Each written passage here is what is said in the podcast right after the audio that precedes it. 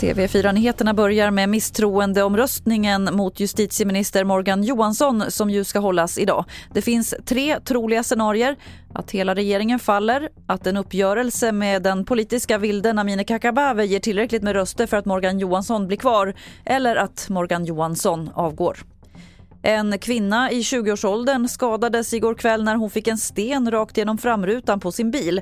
Hon åkte på Trelleborgsvägen i Malmö när stenen kastades mot bilen från en bro. Hon ska inte ha fått några allvarliga skador men fördes till sjukhus för kontroll. Vem det var som kastade är oklart. Vi avslutar med en helt annan misstroendeomröstning, nämligen den som var i Storbritannien igår mot premiärminister Boris Johnson efter det som kallats Partygate.